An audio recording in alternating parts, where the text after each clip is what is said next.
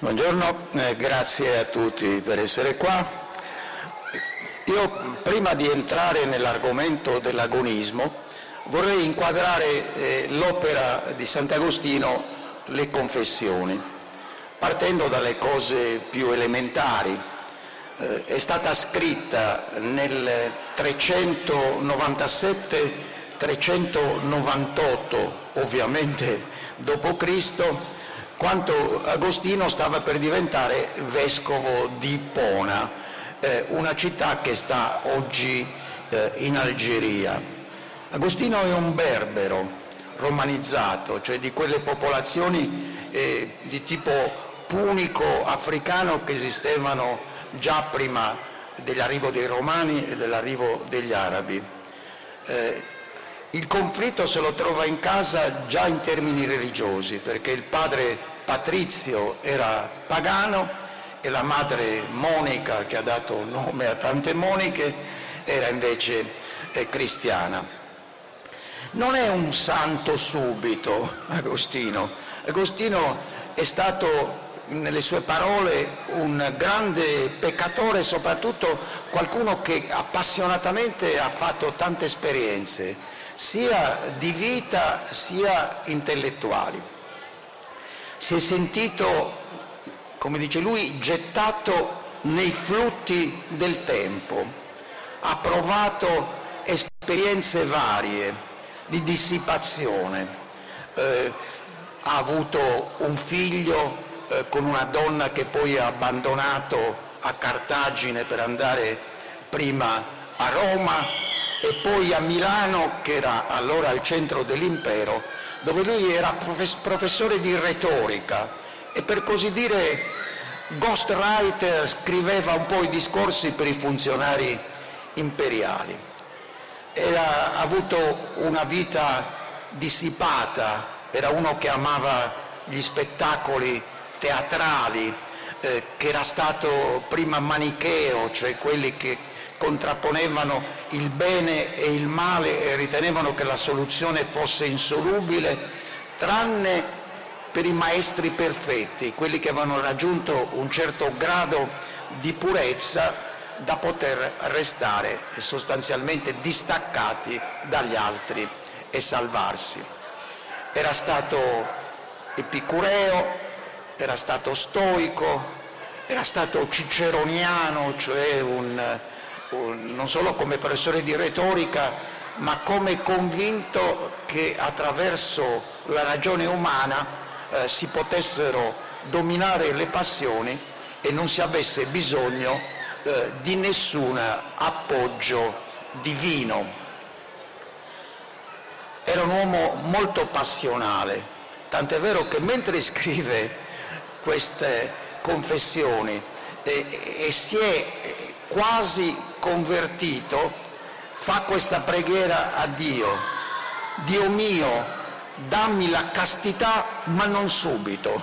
Quindi piano piano. E eh, cosa sono le confessioni?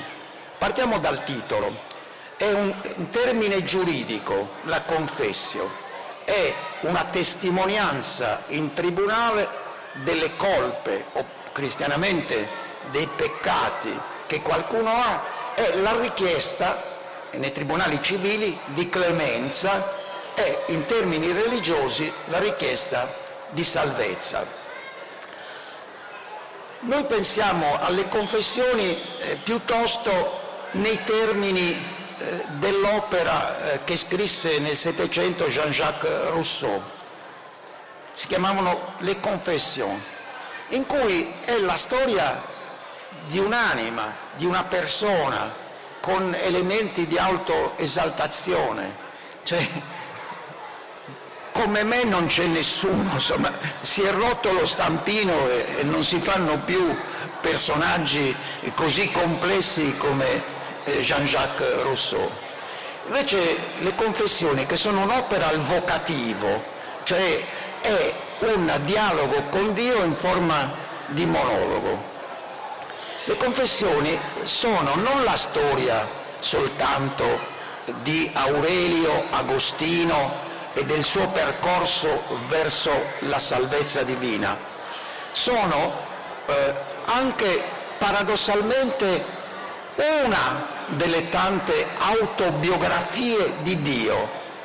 Sembra strano, ma la spiegazione lui la dà in maniera convincente.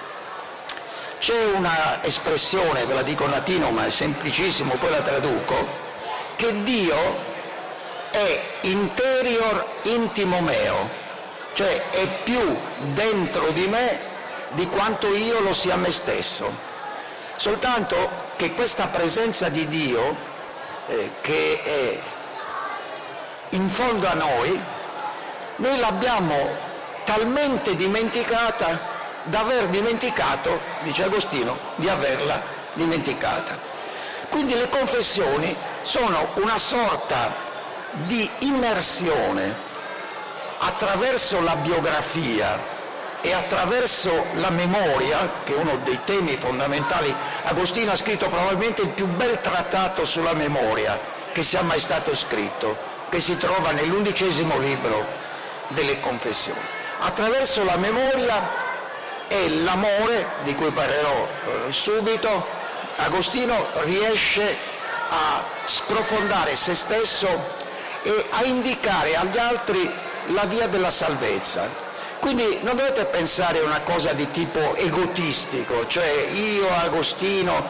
Agostino si prende come un exemplar umane vite, un esempio di vita umana fra tante, cioè parla non solo con Dio, ma ciascuno di noi per intraprendere un cammino in cui ci si scopre così vecchi e così nuovi, cioè si scopre quello che noi siamo e abbiamo dimenticato di essere e nello stesso momento in cui si ritorna a ciò che sta nel più profondo di noi eh, ci si rinnova. Cos'è l'amore per Agostino? L'amore per Agostino è ciò che sana i conflitti, anzi lui ha una bella espressione, l'amore è la colla che mette insieme le nostre scissioni, eh, che sana eh, le nostre contraddizioni. Coeserunt glutino amoris, appunto, diventarono coesi i nostri animi attraverso questo, eh, questa colla dell'amore.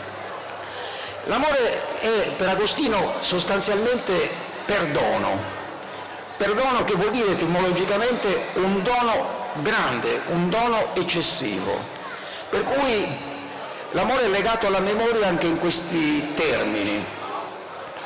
Se io ho compiuto del male nei confronti di qualcuno, ho esercitato la prepotenza, ho commesso ingiustizia, oppure se qualcuno mi ha offeso, io eh, mi porto dentro una sorta di agritudo, dice lui, di amarezza dentro di me, io marcisco nel desiderio di vendetta o nel rimorso per quello che ho fatto, quindi il mio animo è tormentato.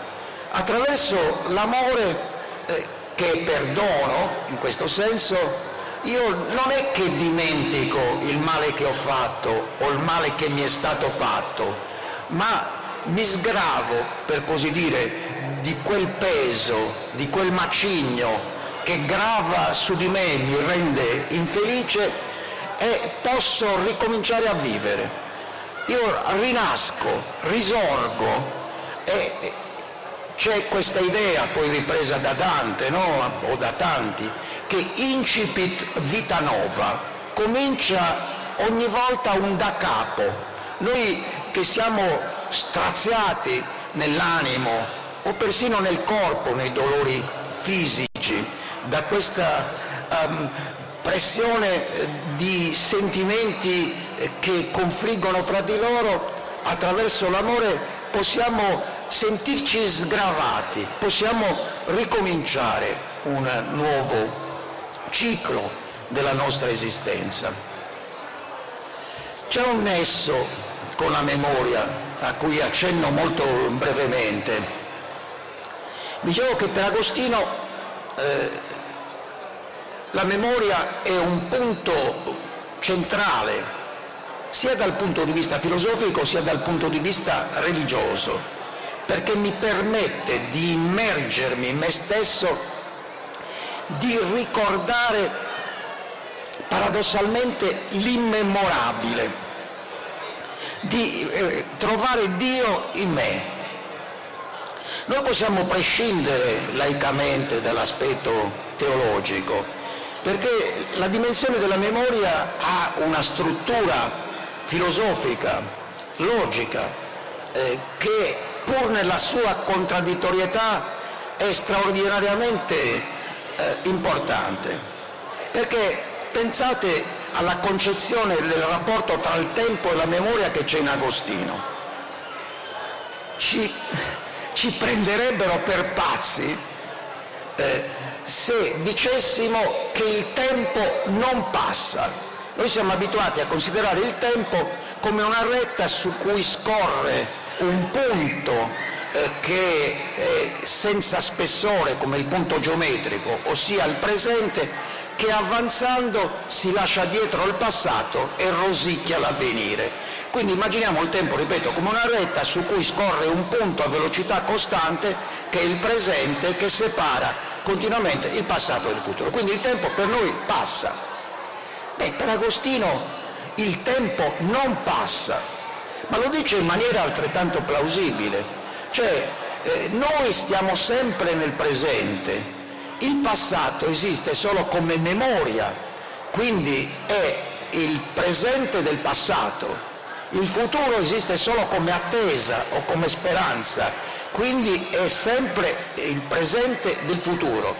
La percezione, io vi guardo, voi mi vedete, è il presente del presente. Quindi esiste un triplice presente, il presente del passato che è la memoria, il presente del presente che è la percezione, il presente del futuro che è l'attesa. E l'animo è fatto, se mi permettete questa immagine, a fisarmonica, c'è la distensio animi, l'animo si distende e si contrae, quando si contrae puntualmente nel presente, quando ricordiamo per così dire si allunga in direzione del passato, quando eh, attendiamo, speriamo, quindi noi non ci muoviamo mai dal presente. Naturalmente questo non vuol dire che noi non siamo mortali, però eh, vuol dire semplicemente che noi misuriamo sempre il tempo attraverso questa distensione dell'animo eh, che è dentro di noi.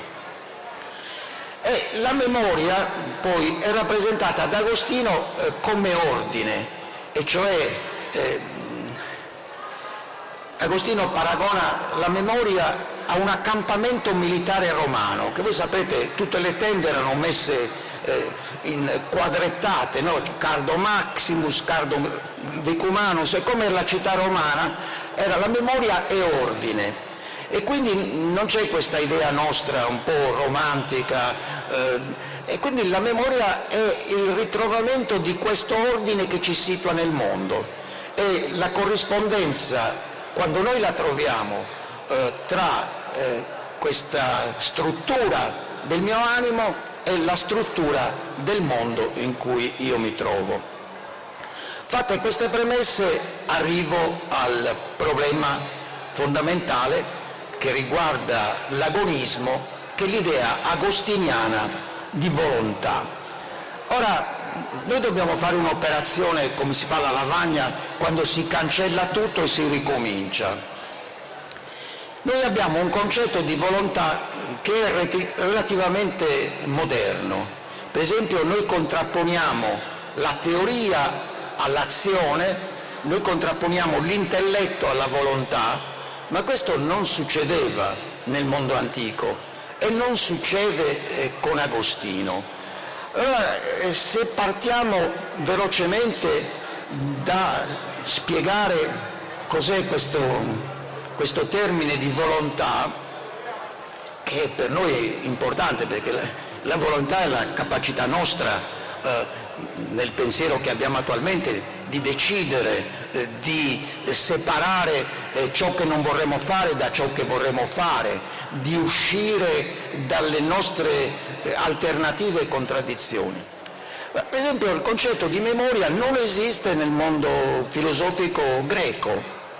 Quando eh, Aristotele ad esempio parla di bulesis, deliberazione, lui ha in mente la boulé, cioè l'assemblea dei cittadini che deliberano. Quindi la memoria, eh, la volontà per lui è questo um, Parlamento interiore in cui io soppeso i pro e i contro e poi il mio animo, eh, sentite le varie ragioni, eh, delibera. Ebbene, eh, col cristianesimo le cose cambiano, non soltanto nei confronti di Aristotele, ma nei confronti ad esempio degli stoici. Lo stoicismo greco, ma particolarmente quello romano, eh, pensate eh, soltanto a Seneca o a Marco Aurelio, ha l'idea eh, della volontà, bisogna usare il termine greco, come egemonicon, cioè la facoltà egemone che è paragonata, tanto per intenderci stranamente, a un polipo. Cioè la volontà ha tanti tentacoli che vanno in una direzione o nell'altra, però la testa del polpo è quella egemone che comanda e che decide. E quindi per gli stoici la lotta della volontà è la lotta della ragione contro le passioni. La mia ragione, il mio egemonicon è in grado di contrastare le passioni più eh, lancinanti, più forti e quindi lo stoico lotta continuamente attraverso esercizi spirituali, tiene un diario ad esempio di quello che è riuscito a fare, è un po' come appunto un agonismo di tipo fisico, una ginnastica dell'animo per arrivare a dominare se stessi. E lo stoico poi mh, ha un'altra concezione, ve lo dico perché poi Agostino eh, po- polemizzerà. Per lo stoico c'è l'idea di destino. Il destino, il fatum, eh, che vuol dire letteralmente eh, il decreto espresso con parole, cioè è stato deciso questo, è ineluttabile. Quindi per lo stoico bisogna sintonizzarsi con il destino, con le campane. Anche questo.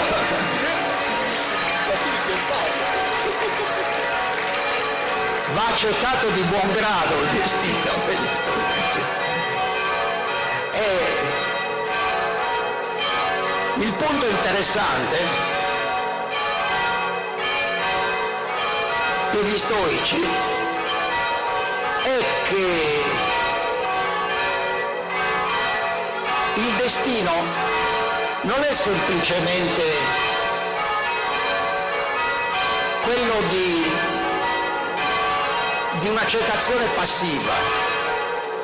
Cicerone ha scritto un libro con cui Agostino polemizza intitolato De Fatto, cioè sul destino, in cui dice che ci sono due modi di confrontarsi con il destino.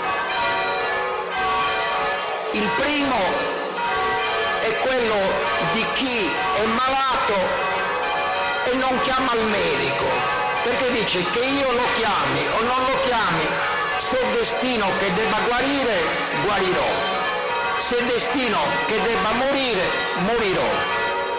E che Cicerone chiama questo atteggiamento ragione pigra, ignava, ignava razio. L'atteggiamento giusto di Cicerone e degli stoici nei confronti del destino è quello di diventare noi stessi protagonisti del destino, ego fatum, cioè di accettare un destino perché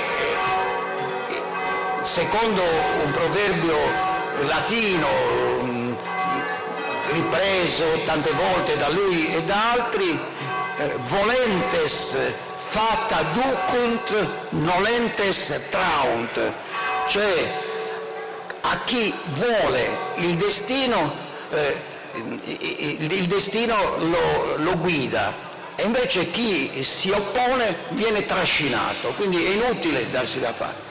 E c'è una storiella abbastanza divertente che vale la pena, dopo le campane, ricordare per dire come il destino non va accettato subito. E cioè eh, ci sono un maestro stoico, un professore, chiamiamolo pure, che ha uno schiavo che gli fa da assistente, come era normale. E gli stoici, eh, appunto, eh, sostengono eh, l'ineluttabilità del destino, non c'è niente da fare, anche se poi lo possono guidare. Allora, eh, il maestro torna a casa e trova lo schiavo che sta rubando. Lo schiavo dice, maestro, me l'avete insegnato voi che questo mio atto è scritto nel libro del destino. Dice, va bene, aspetta un momento. Lui va in un'altra stanza, prende un randello e comincia a menarlo. Dice, anche questo è scritto nel libro del destino.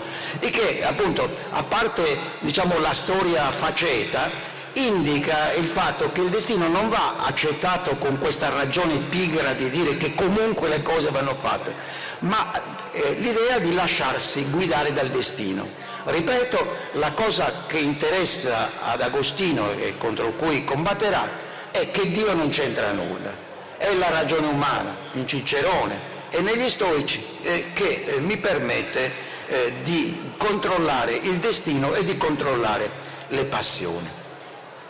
Oltretutto, mh, mm, su questo mh, mm, mi fermerò pochissimo, ma Agostino combatte l'idea stoica che non è quella di Nietzsche, ma molto prima, dell'eterno ritorno dell'uguale, che tutto si ripeterà. Quindi eh, una concezione ciclica del tempo, che dopo ogni distruzione del mondo che avverrà ogni 36.000, 72.000 anni per fuoco, secondo gli stoici, il mondo ricomincia, ma tutto eh, ricomincerà uguale. Ecco, allora, eh, per Agostino questa posizione è cristianamente diciamo, intollerabile, perché implica che Gesù morirà in croce un numero infinito di volte, già questo fa problema. E poi se il destino è ineluttabile la speranza non ha più posto, perché io sapendo che mh, mm, sarò un peccatore che ritorna a peccare, che sarò dannato eternamente, è inutile che mi dia da fare. Allora, eh, per i cristiani com'è che cambia eh, e com'è che viene introdotta l'idea di volontà, come la concepiamo oggi?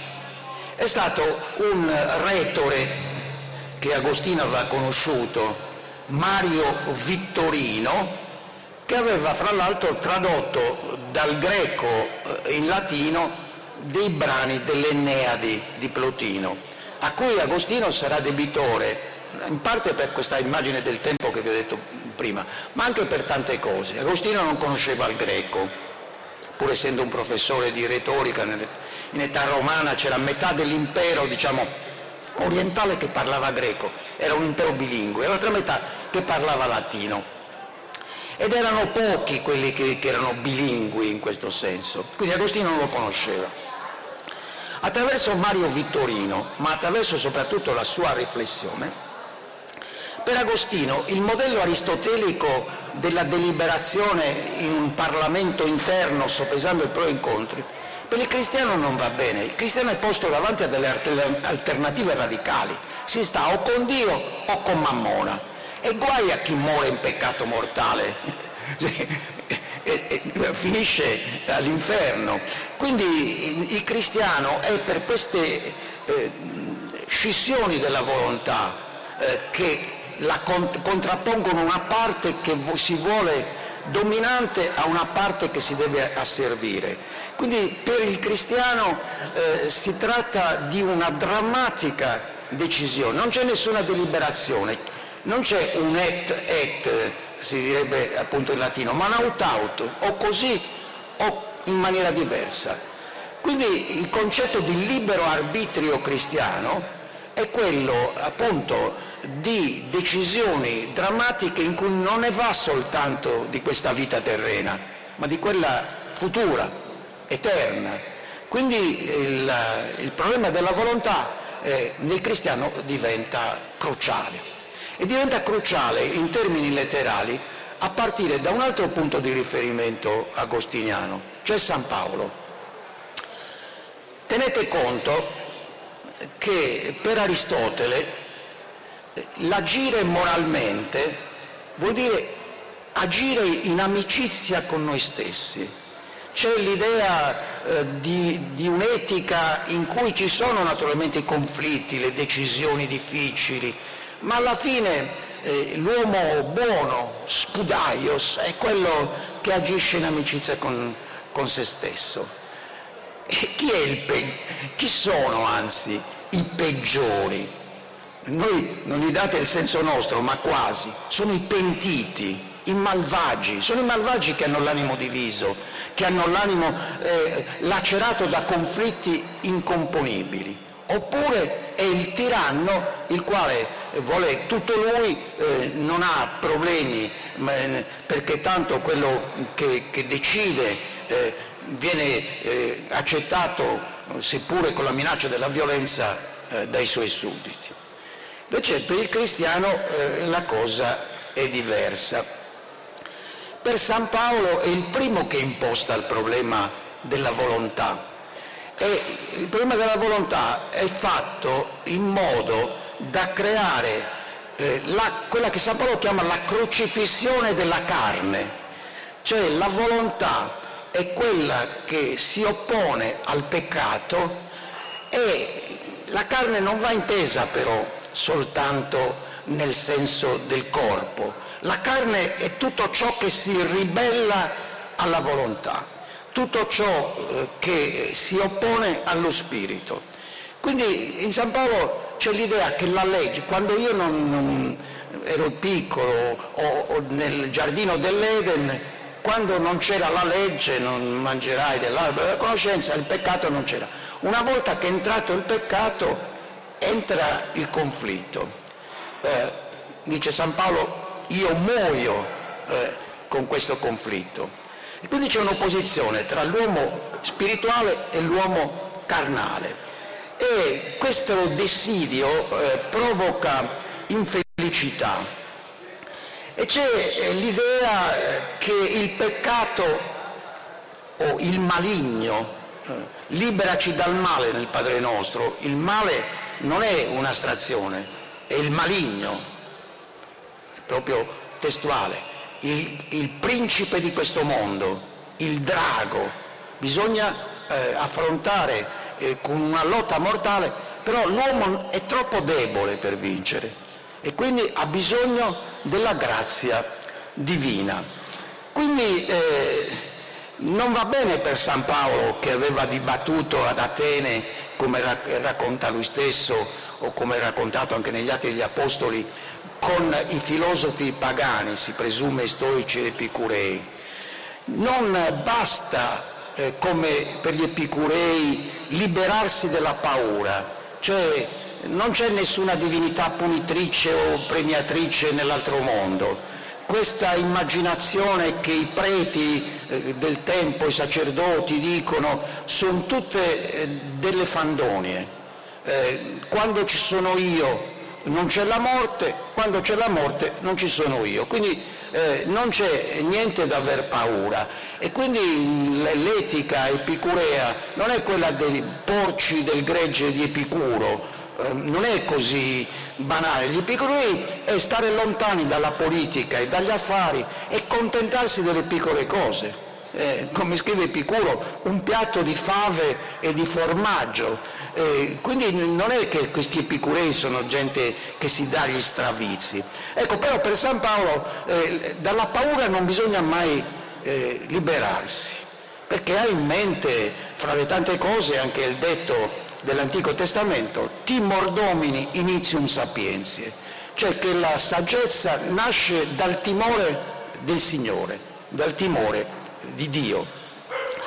Oppure gli epicurei eh, hanno questa, questa idea di un mondo in cui eh, non c'è lotta, nel senso che eh, gli uomini cercano il piacere e il piacere si trova anche nelle piccole cose.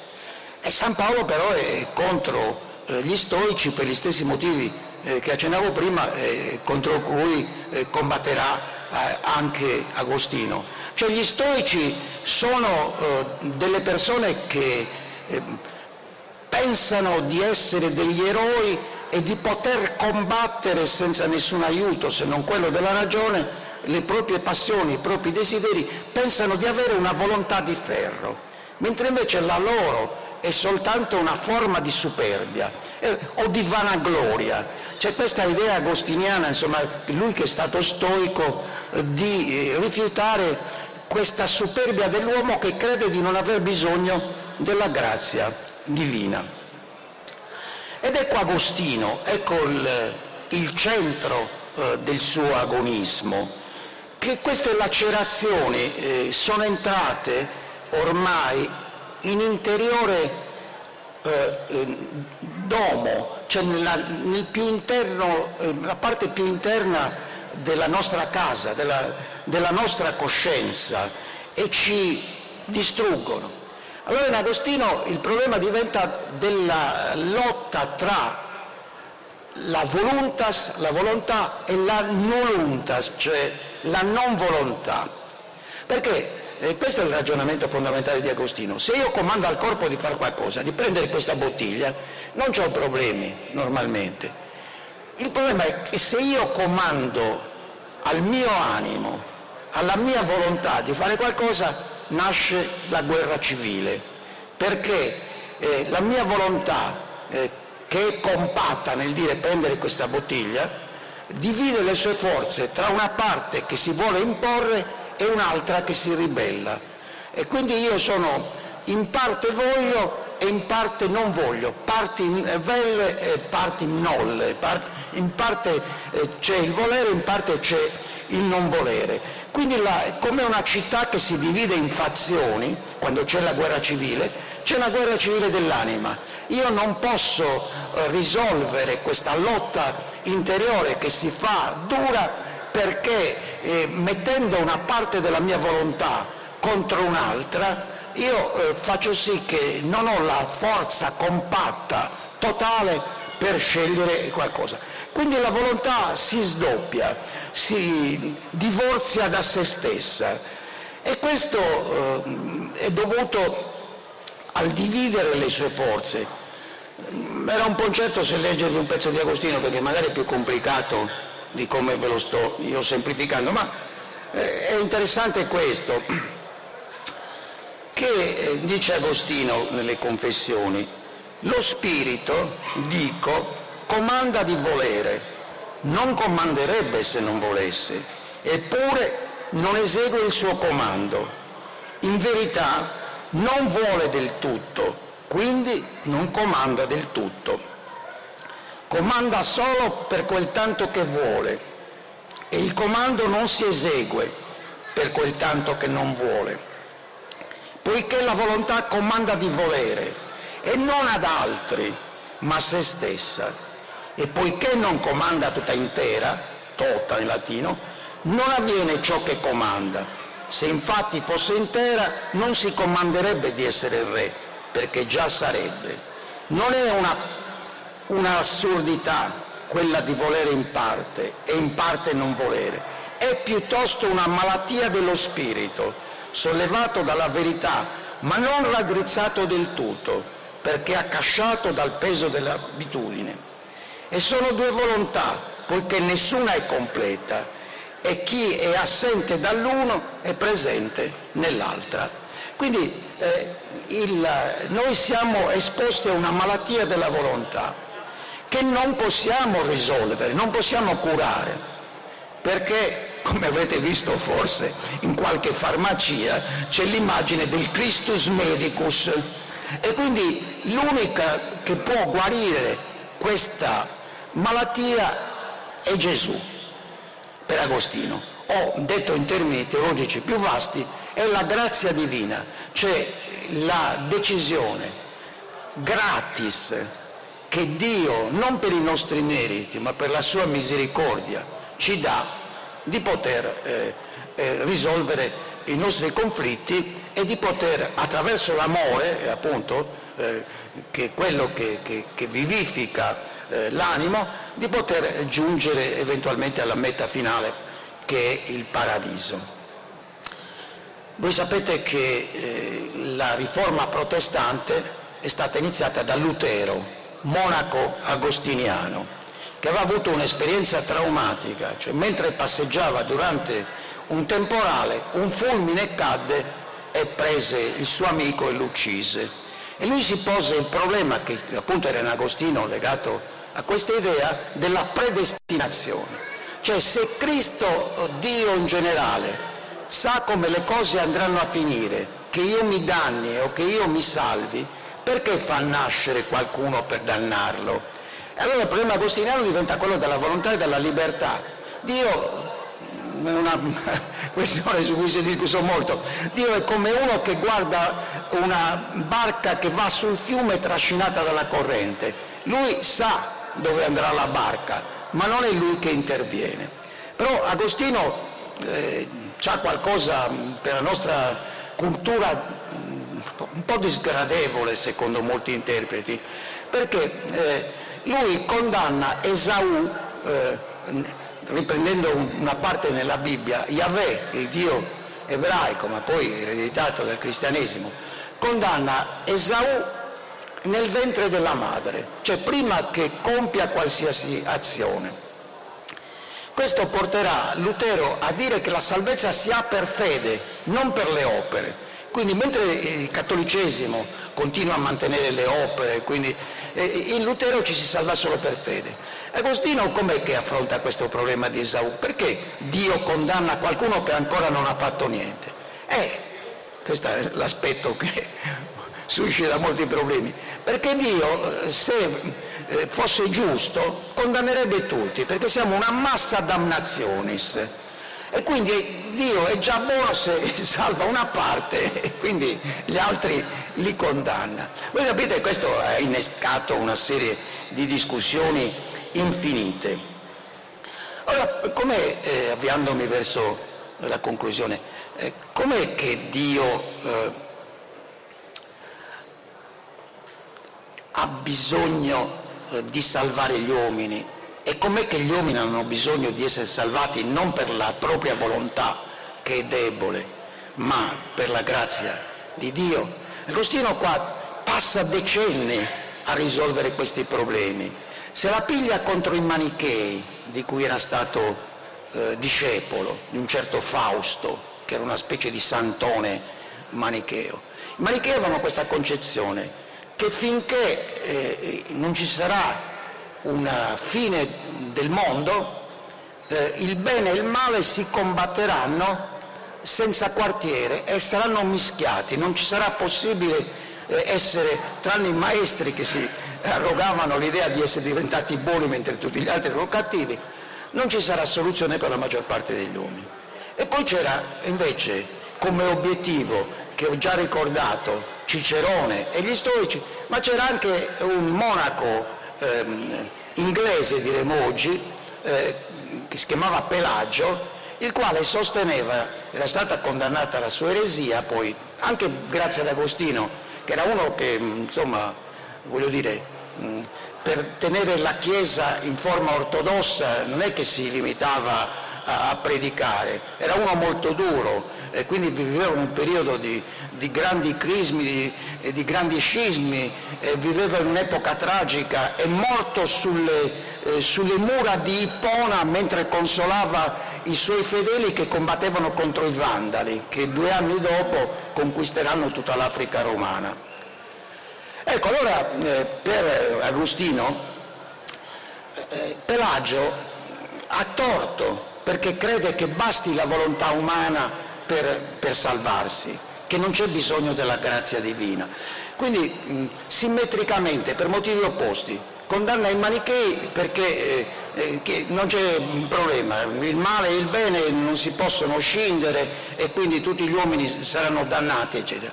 Ma condanna Pelagio e poi condanna Origene o Origene, eh, alla greca, che era un padre della Chiesa cristiana molto dibattuto e poi anche lui condannato come eretico, ogni tanto la Chiesa cerca di salvarlo, il quale aveva una teoria che ha un nome un po' difficile, l'apocatastasis, e cioè la salvezza finale di tutti, compreso il diavolo. Cioè Dio è troppo buono, non può eh, condannare eh, gli uomini a una pena eterna nell'inferno, ma anche i poveri diavoli che se Dio è buono alla fine assolve anche lui. Beh, per Agostino eh, questa posizione sia di Pelagio eh, sia di origine sono da condannare perché altrimenti tutta la responsabilità umana, tutta le, la volontà che decide tra il bene e il male non avrebbe nessun potere. Ecco, eh, alla fine quello che è interessante è perché Agostino eh, si interessa di queste cose che sembrano lontane dall'esperienza comune, ma non lo sono perché eh, diciamo, il conflitto della volontà attraversa proprio eh, il nostro animo come, come, una specie di, di solco eh, che lo divide per varie ragioni. Ma al di sotto di questo c'è la domanda di Agostino. Come mai, se è vero che gli uomini cercano la felicità, alla fine non sono in grado di raggiungerla? Beh, la sua risposta è perché si contentano di, di soddisfazioni basse.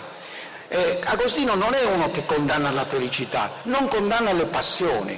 Cioè, l'idea di Agostino è la riconversione diciamo, delle passioni, dei desideri umani, dell'amore verso qualcosa che mi dà eh, una maggiore, la massima felicità. Dice tu ti preoccupi della tua lampada, ti preoccupi dei tuoi calzari, ma non ti preoccupi, ami le cose e le persone che, che sono mortali, che passano, non ti preoccupi della tua felicità eterna. Quindi l'idea di Agostino è che sostanzialmente noi eh, non siamo abbastanza egoisti, non calcoliamo bene i nostri interessi perché preferiamo le cose che hanno meno valore alle cose che hanno più valore. Perché nel mondo tutto è buono, visto che l'ha fatto Dio, quindi il sesso, eccetera, però il problema è che eh, c'è qualcosa eh, di superiore. Quindi eh, c'è qualcosa che ci soddisfa di più e che la nostra volontà deve perseguire. Finisco con un testo gnostico, cioè di una filosofia secondo, dal secondo al terzo, parte al quarto secolo, della gnosis, cioè che attraverso la conoscenza ci si può salvare. C'è una gnosi cristiana, che è il caso che sto per raccontarvi, e c'è una gnosi pagana di tipo filosofico.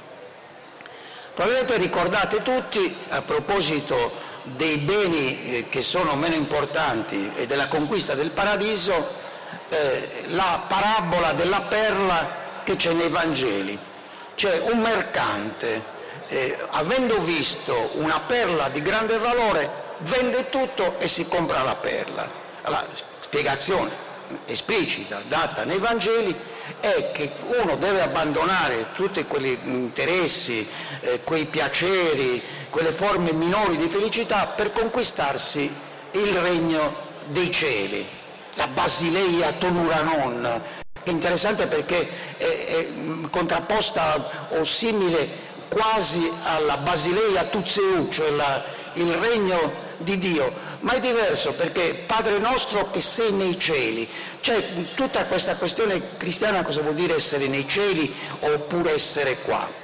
ma eh, se me lo chiedete lo rispondo, ma la cosa eh, più interessante è eh, che bisogna sacrificare, ma non perché si fa un sacrificio negativo, ma un sacrificio positivo, perché eh, si fa qualcosa di buono per poter avere il massimo.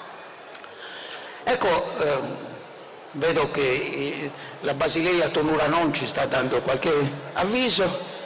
Eh, allora, velocemente, eh, c'è i cosiddetti eh, acta tome, gli atti di Tommaso o Vangelo di Tommaso, che contengono un testo eh, poeticamente bellissimo, che si chiama Il canto della perla, in cui, eh, riprendendo eh, l'immagine evangelica eh, di, eh, della perla del regno dei cieli, viene però usata in maniera tale da contrastare la posizione cristiana e agostiniana in particolare.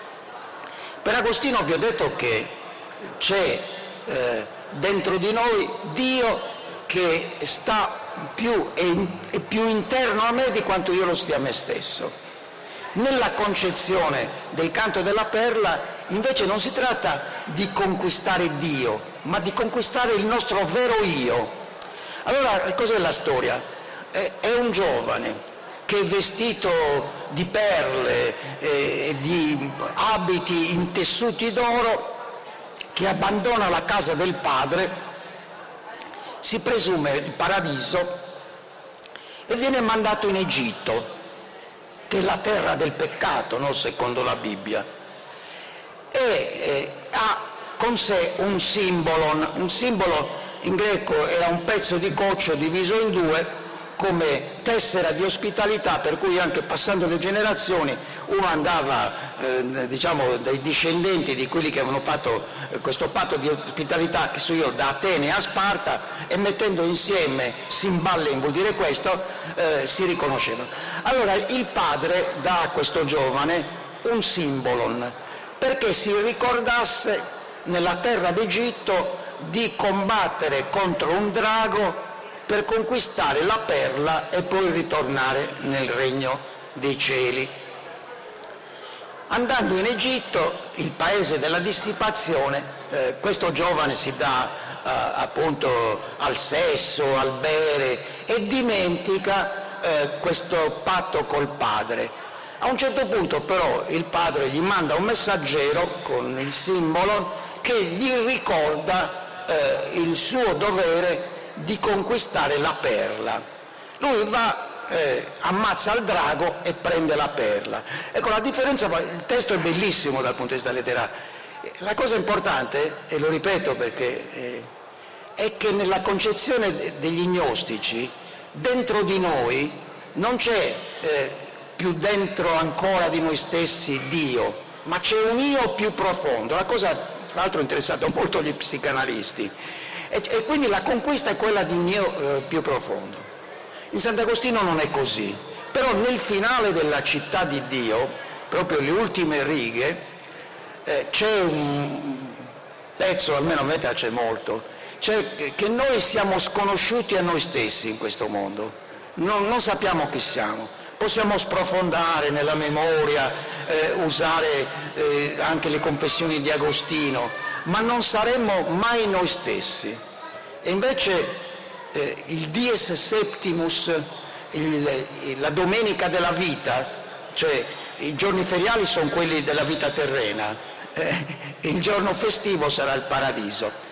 Dies septimus nos ipsi erimus, finalmente saremo noi stessi, cioè eh, soltanto in un'altra vita che è quella che ci darà la pienezza saremo noi stessi. Quindi al di là di ogni interpretazione eh, che è lecita ed è giusta, teologico, religiosa del pensiero di Agostino, c'è in quest'opera che è leggibilissima dal punto di vista mh, diciamo, letterario e di altissimo livello, c'è l'accompagnare ciascuno di noi eh, che nasce e viene buttato nei flutti del tempo verso una maggiore conoscenza di se stesso che dovrebbe portare, in parte in questo mondo, in parte per Agostino, in un altro, a finalmente a togliere il velo della nostra ignoranza di chi siamo e a dirci finalmente che saremo noi stessi. Speriamo, grazie.